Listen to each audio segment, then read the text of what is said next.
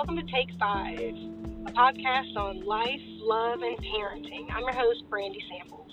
Today I'm going to be talking about the comparisons between my first and second pregnancies.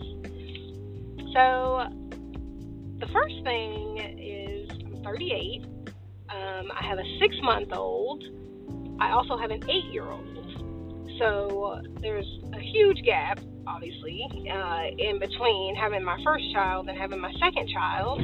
That is because I wasn't planning on having any more kids, and then I got remarried, and um, my now husband, he has two um, children as well, a 20 year old and an 18 year old now, and we have, we're both on the I'm not to have any more children train. Uh, we didn't want any more children but then as our marriage went on, you know, we talked and we decided it would be great to have a child that we share in common. So we planned and we had uh, baby Torin, uh, who is now six months. So, but uh, the whole time I was pregnant with Torin, you know, I noticed that there were differences in how I felt with carrying Torin and how I felt carrying Asher, my eight-year-old boy. Uh, I knew it was different. I just thought, well, I'm just older. You know, I'm eight years older, and pregnancy's tough anyways. But after I had Torin and I started to think back um, on the pregnancy, I really noticed a difference. Uh, the first being, um, I was tired during my first pregnancy, you know, unbelievably tired. I barely keep my eyes open. But I wasn't as tired in my second pregnancy, but I was achy. Like my second pregnancy hurt, you know, like every stretch, I could feel every bone I mean, it was just unbelievably painful. I don't know if I'm the only one out there, uh, probably not, but I just, I could feel every single day and month of the pregnancy that I had the second time. Um, and it also could just be that I knew what to look for, right? Because when we're pregnant for the first time, we don't know what to expect. We read all the books, what to expect when you're expecting, and we Google every internet search and we watch every YouTube video, but it doesn't do the actual pregnancy justice. Like, no one can physically tell you what it's like to be pregnant, right? That's why we can never really explain it to our husbands and boyfriends and baby daddies. You know, we can't explain it to them because it's hard to understand if you've never gone through that. I remember um, my best friend. You know, I used to when she was pregnant, and I used to always tell her when I watch her with her kids, "Oh, when I'm when I have children, I'm not doing this. I'm not doing. My child will do this." And you know, and she would just kind of laugh at me, and you know, she's sweet, so she would just kind of laugh at me, and then, but inside, I knew she was probably like, "Girl, hush. You don't know what it's like to have a baby, and just wait until you have a baby." And she was right. So I was completely wrong about everything I ever told her about how to raise a child, and I actually had to apologize to her. so, sorry again, I'm sorry.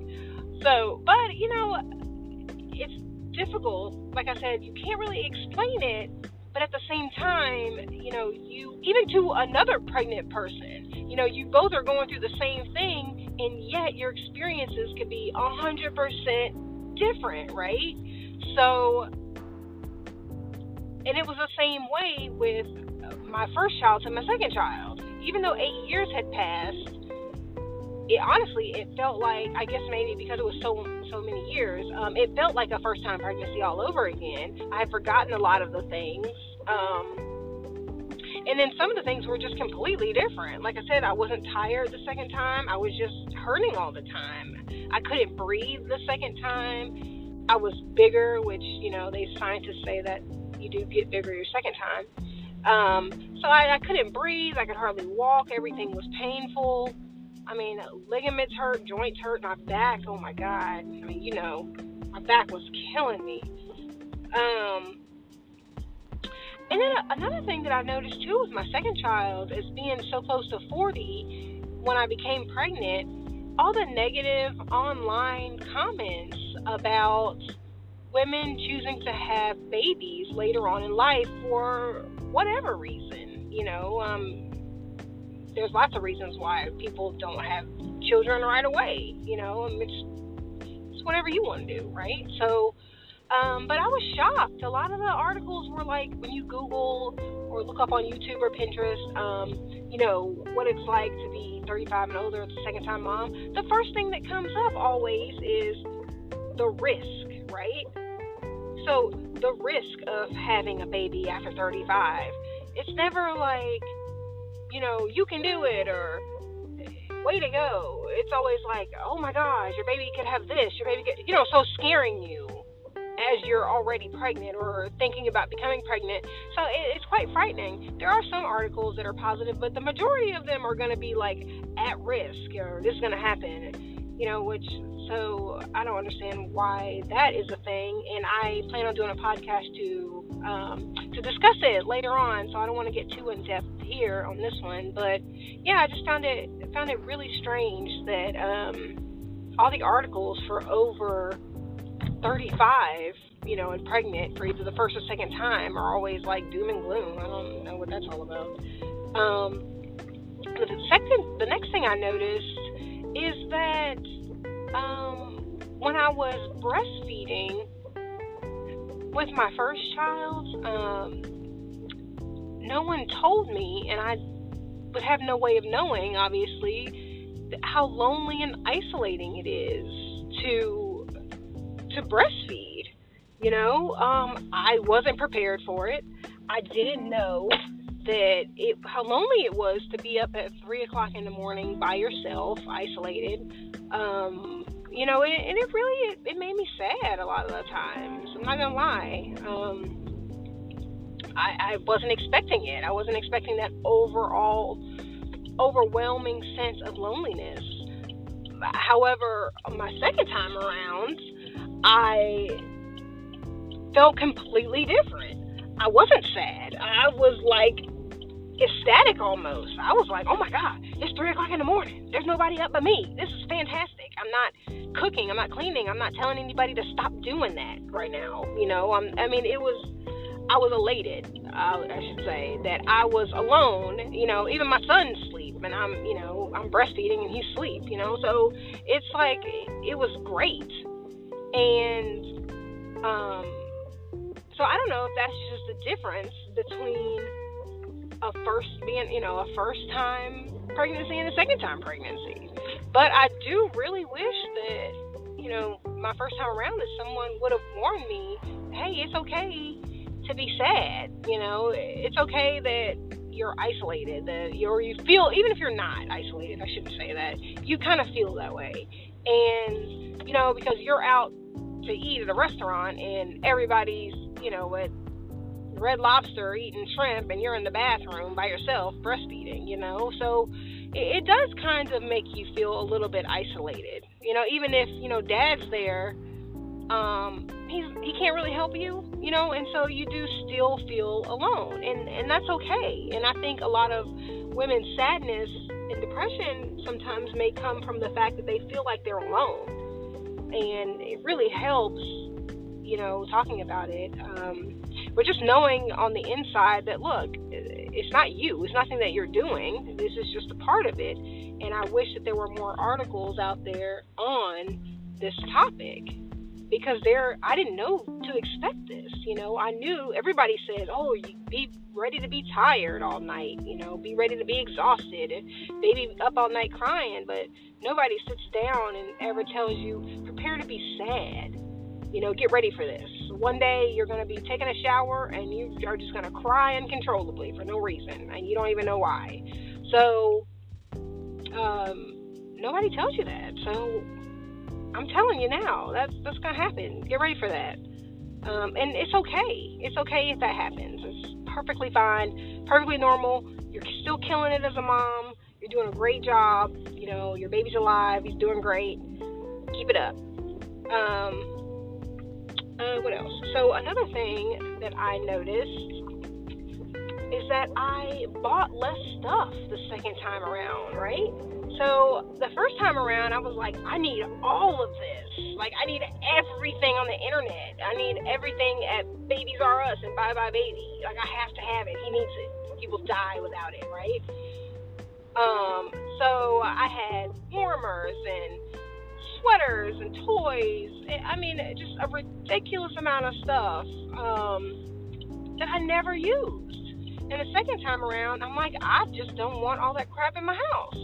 You know, I'm breastfeeding. I don't need 25 bottles. I bought three bottles. That's that's fine. That's enough.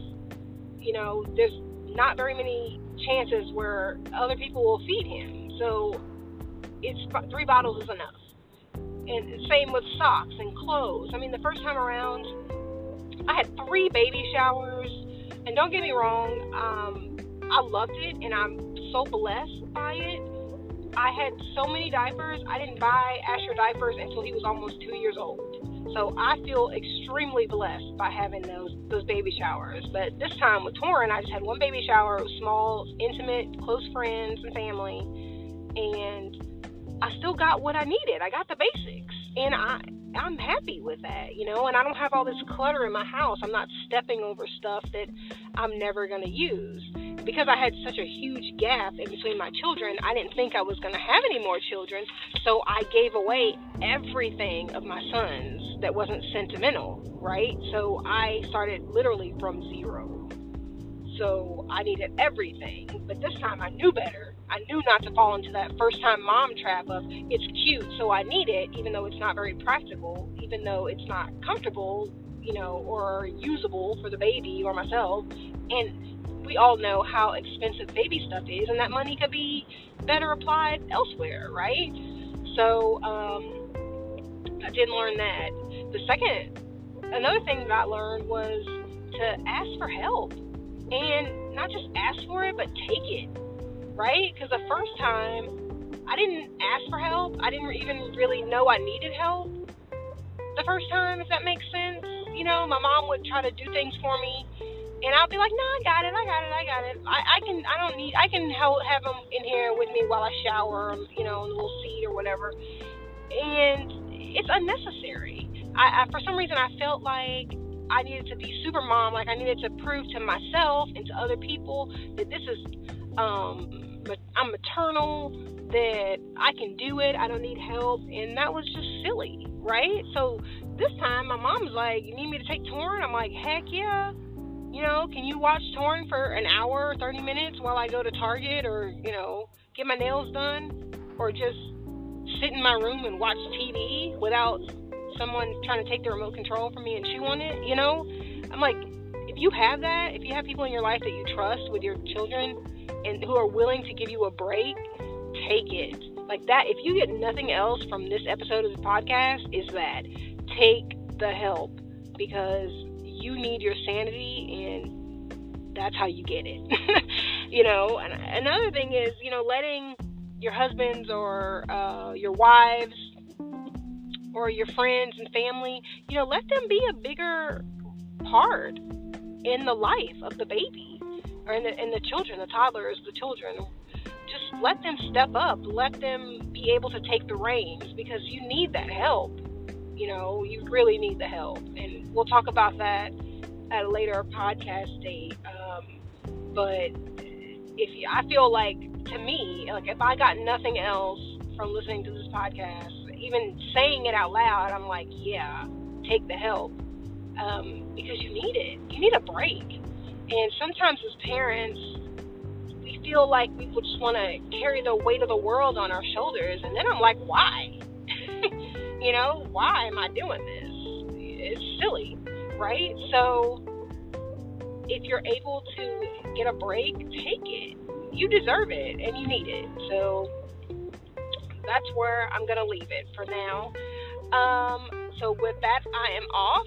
And oh, and I just want to say, um, check us, check me out on Twitter at Take Five Family, and I'm hopefully I'll be doing some live shows soon. Um, I'm gonna have some guests on, and we'll go over different topics. You know, we'll I want to keep it upbeat, but we'll definitely talk a lot about family and marriage and relationships. Um, talk about faith and how that looks to you, because you know these situations look different to everybody, and I'm curious to know how it looks to you, how it looks to your family.